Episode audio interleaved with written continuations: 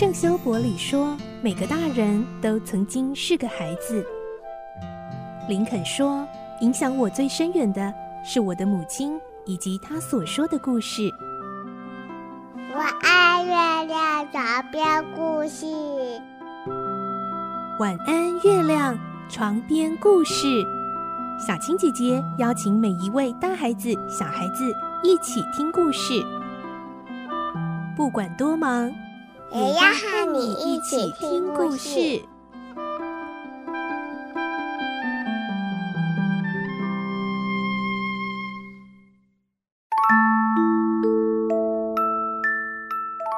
晚安，欢迎你和我们一起听故事。我是小青姐姐，我们继续来听《仲夏夜之梦》的故事。今天是四十集，我们会听到滚斯和波顿这群原本难登大雅之堂的工人们，竟然要在公爵的婚礼上演出了。大臣想要劝阻，但是仁慈的狄修斯公爵却决定要欣赏他们的演出。来听今天的故事。《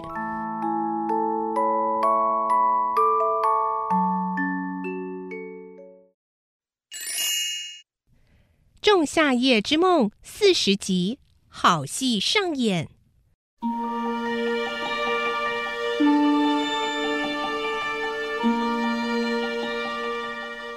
说起狄修斯的仁慈，以前也有过一段故事。有一次，狄修斯去参加学者们的聚会，代表欢迎狄修斯的人事先准备好了欢迎词，但是，一到狄修斯的面前，因为紧张，脸色变得苍白。发抖的说不出话来，结果一句欢迎词也没有说出口。这对狄修斯来说当然是很没有礼貌的。在座的很多学者虽然嘴里没说，大家心里都猜想着：哎，公爵看得很生气，做代表的人和我们这些人将不知道会受到什么样的处罚呢。但是出乎大家意料之外，狄修斯不但没有生气，还和蔼地说了一声。谢谢，然后仁慈地望了致辞的代表一眼，说：“辛苦你了，请回席吧。”这位代表因为内心的歉疚，一时搞不明白狄修斯的意思，还是畏缩地呆立在台上。狄修斯看了这情况，就说：“我的意思是说，一篇娓娓动听的欢迎词，如果没有诚意，还是比不上情感洋溢于外的沉默。”我感激你沉默的欢迎。致辞代表听了狄修斯这么一说，感激的两行眼泪往下直流，满场响起了如雷的掌声。这个故事充分说明了迪修斯的宽宏大量。话又说回来，当菲鲁斯托利一报告演员进场后，所有的视线都集中到舞台上来了。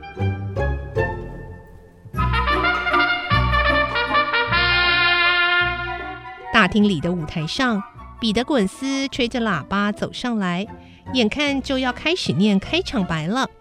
滚丝非常紧张，慢慢的走到了舞台中央，先鞠了个躬，然后一边发抖一边拿起在手里的开场白说：“要是我们得得罪了您，敬请原谅。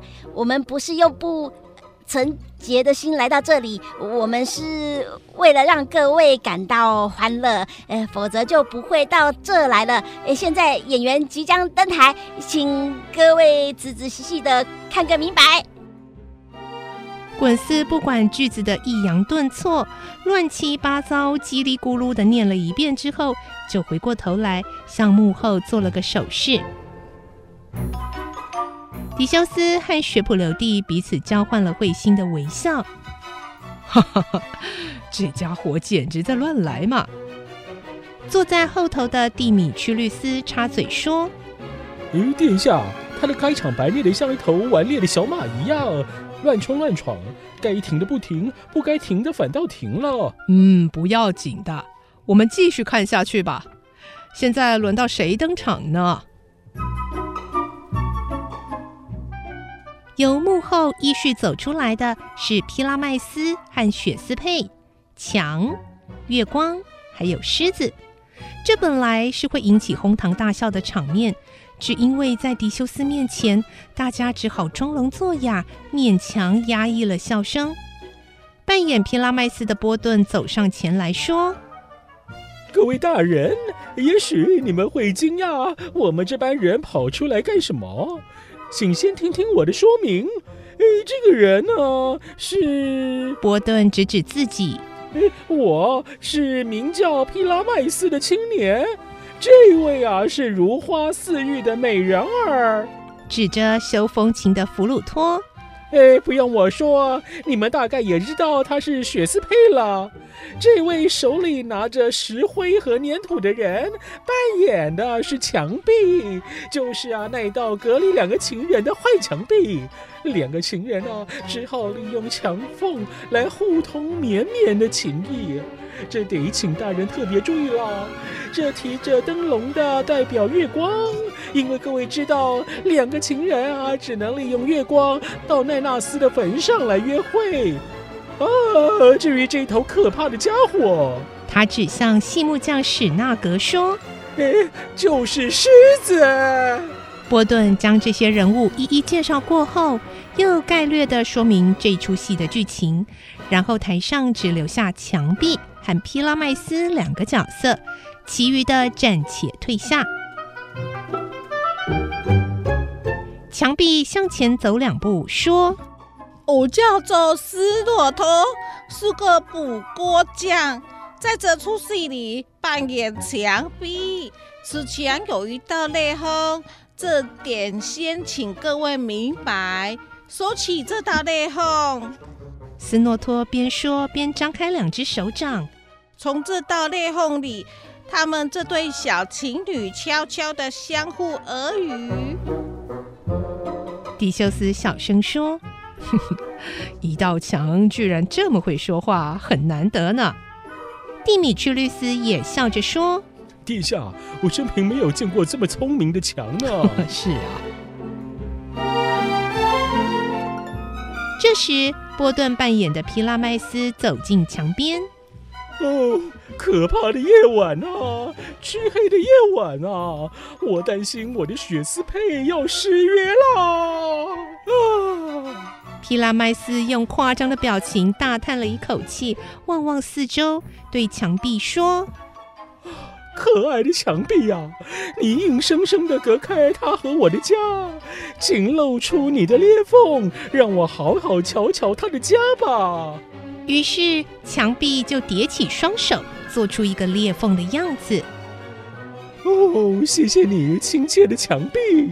皮拉麦斯欣慰的由墙壁的裂缝望了过去，却瞧不见雪丝佩，着急的说。哦哦，你不亲切啊！这可恶的墙壁，我瞧不见雪丝佩。哎，墙啊，你别欺骗我！